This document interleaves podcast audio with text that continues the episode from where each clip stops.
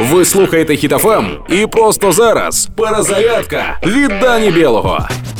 Рашистські мародери вкрали собачу будку. Не російська собака прийшла і вкрала будку в іншої собаки, а орки. І це найкраще обмальовує бідність та відчай громадян великої держави. Напевно, Рос Мародерос повернеться додому, встановить будку поруч з будинком та скаже дружині: Ну вот, гостевой домик, как мы и мечтали. А вона йому відповість: Это слишком хорошо для гостей. Давай ми переїдем, а наш дом тепер буде гостєвим. Взагалі-то може вийти добра байка, як свиня вкрала діму собаки. Наприкінці свиню заріжать та з'їдять, а мораль байки буде дуже проста. Свині, які не можуть зробити щось своє, крадуть бодай щось. Та поки господар свиней наказав їм з бруду вийти у садок, де їх і заколять. Ми ж робимо все для того, щоб це трапилося якнайшвидше. Тож тримаємо стрій фізично, морально та емоційно.